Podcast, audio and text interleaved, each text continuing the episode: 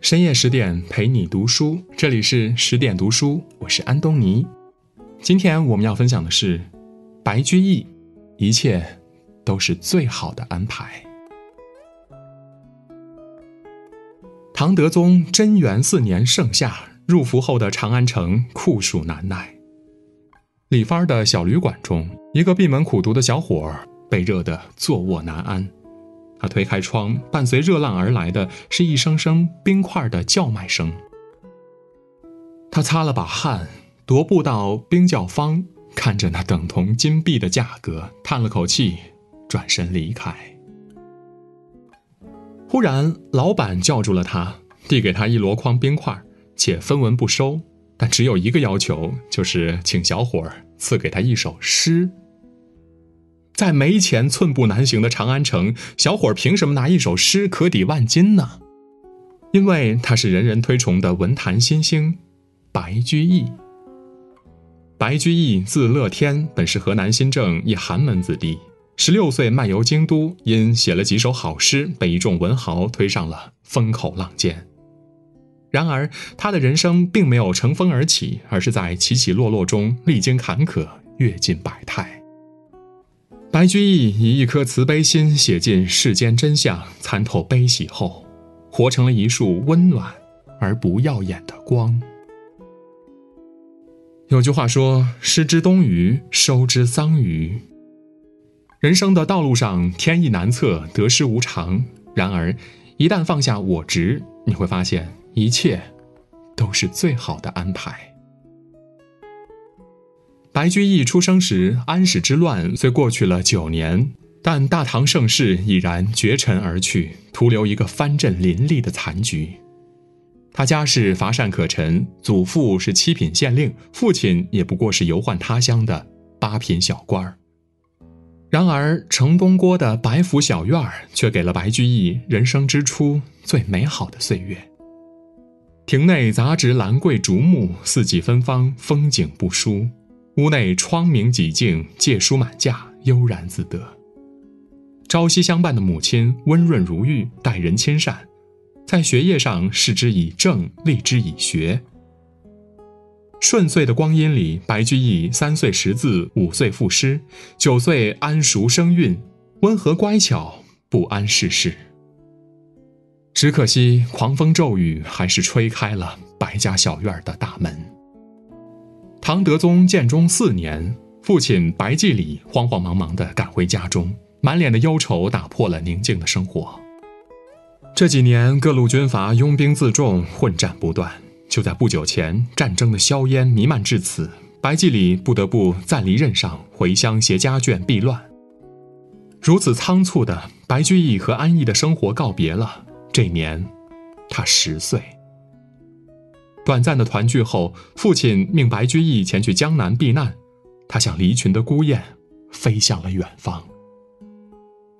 古语有言：“天将降大任于是人也，必先苦其心志，劳其筋骨，饿其体肤，空乏其身，行拂乱其所为。”困难与挫折往往让人苦不堪言，但却是上苍加持我们成长的。良苦用心，关河千里别，风雪一身行。离开父母后的白居易，仿佛一夜之间长大了。他一路走，一路看，看尽了田园寥落，看尽了骨肉分离，看尽了时间年荒，看尽了悲风煞气。思乡的惆怅，救国的宏愿，少年的热情一起涌上心头，凝聚成一股拼搏的力量。抵达江南后，寄居叔父家的白居易远离浮华，埋头苦学。他白天写赋，彻夜读经，经常读到口舌生疮，写到手心长茧，累到长出白发。心怀理想，斗胆闯入光怪陆离的人世间，负重前行的白居易。没有辜负自己。他十六岁漫游长安，因一首“野火烧不尽，春风吹又生”，博得大诗人顾况的青睐，一时名满京都。二十七岁叩响科举入仕的大门，逢考必过，慈恩塔下题名处，十七人中最少年。二十九岁，在吏部的拔萃考试中名列前茅，直接开启京官生涯。正所谓艰难困苦，玉汝于成，困境中逆风成长更有力。在挫折中坚持下来的理想更坚定，用困难磨砺出的心性更顽强。最终，我们发现，恰恰是为难过我们的人，阻碍过我们的事，塑造出了更好的自己。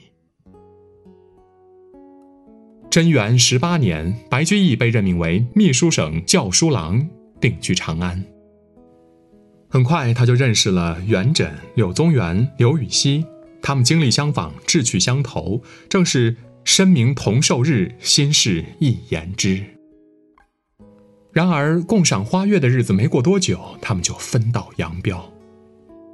三年后，唐顺宗李诵即位，为了削藩，发动了轰轰烈烈的永贞革新。刘禹锡、柳宗元作为政坛新秀，备受重用。相比之下，白居易略显尴尬。他官职卑微，徘徊在官场边缘，只能寄情山水，以遣寂寞之情。这天，他与好友王志夫游山访古，行至仙游寺，听闻五十年前唐玄宗和杨贵妃逃亡时也途经此地。白居易有感而发，写下《长恨歌》，道尽了痴男怨女的离别苦和求不得。在天愿作比翼鸟。在地愿为连理枝，天长地久有时尽，此恨绵绵无绝期。绵绵不绝的遗憾，何止在《长恨歌》中，也充斥在白居易的生活里。曾经的爱人被母亲拆散，曾经的朋友如今望尘莫及，曾经的理想更无处实现。而正是这些遗憾，让白居易文思泉涌。推着他走向人生的另一个高度。《长恨歌》一经问世，迅速窜红，白居易再次声名鹊起。俗话说：“黄金无足色，白玉有微瑕。”没有十全十美的人生，也没有事事如意的生活。遗憾或许是上天为我们打开的另一扇门，无需介怀，坦然接纳，终会柳暗花明又一村。政坛风起云涌，白居易似一叶扁舟于宦海沉浮。他时而外派为官，时而调任回京，但始终无法在官场上大展拳脚。既然如此，白居易就走向民间，为民发声。他见公事上宦官肆意欺负卖炭老叟，挥笔一首《卖炭翁》，激发民愤。他听闻朝廷征夫惨状，将新丰县折臂翁的故事公之于众。他为后宫女子悲哀，一句“唯向深宫望明月，东西四五百回圆”，说出了多少宫娥的心声。生命在悲喜得失的循环里演绎浮生万象。或许对白居易来说，政绩平平是种遗憾，但一首首现实主义诗篇演绎出了他与众生的万象是更崇高的意义。菜根谭有言：“消却心中吝啬，眼前时有月到风来。”人生不如意十之八九，放宽眼界，换一种视角看待遗憾，人生自然风月无边。走过少年的困境，悦纳浮生的遗憾，白居易依然要面对起伏不定的命运。过去这些年，他针砭时弊，矛头直指当朝权贵，为自己树敌无数。政敌们想要拔除他这颗眼中钉，只需要一个机会。这个机会终于在元和十年到来。当时政坛一片混乱，互相倾轧，暗杀不断。这年淮西节度使吴元济叛变，他与淄青节度使李师道里应外合，暗杀了主张用兵的宰相武元衡。在朝廷上下噤若寒蝉之际，白居易却越级进谏，严惩凶手。结果可想而知，他成了众矢之的，被贬江州司马。古语有言：“君子听天命。”比起偶尔的困境和些许遗憾。命运的起落更能决定人生的走向。被贬后的白居易虽心情郁郁，但他顺天而行，往事不恋，更加率性的生活。长江南岸的江州风景秀美，人物风流，而奇秀甲天下的庐山又古刹云集。白居易徜徉其间，读书、饮茶、赋诗。他时常借宿东林寺，白天与老和尚谈禅，闲心对定水，清静两无尘。夜深后，独自在白莲池赏花，终生白芙蓉，寒淡三百径。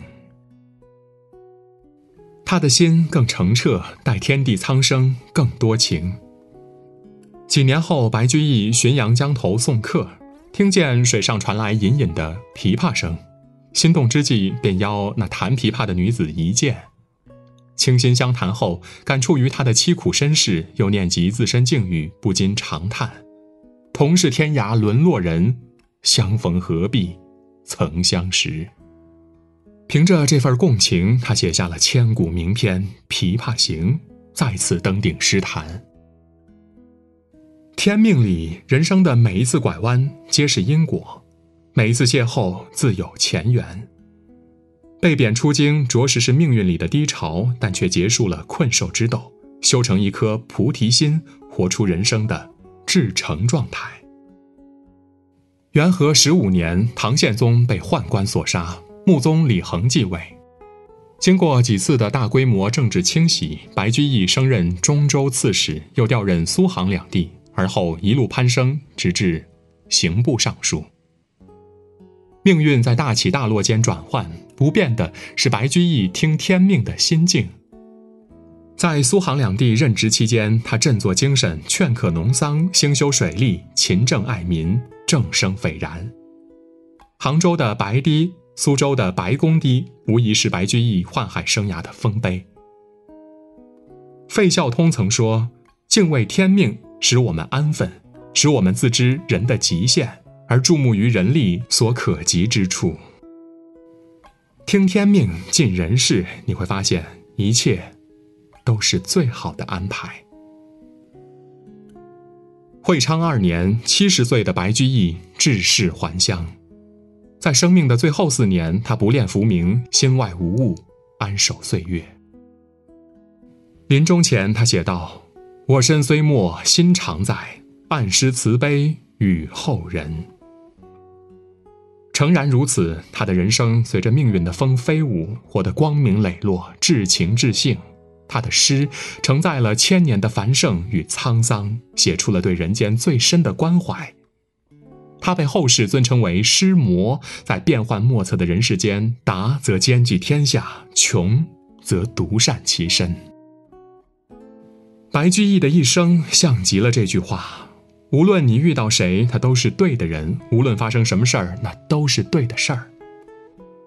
人生如树，一世一夜，一切遇见皆有意义。愿我们在流年岁月的洗礼中，能站在更高的维度看待。所有的遇见。更多美文，请您继续关注十点读书，也欢迎把我们推荐给你的朋友和家人，一起在阅读里成为更好的自己。我是安东尼，我们明天再见。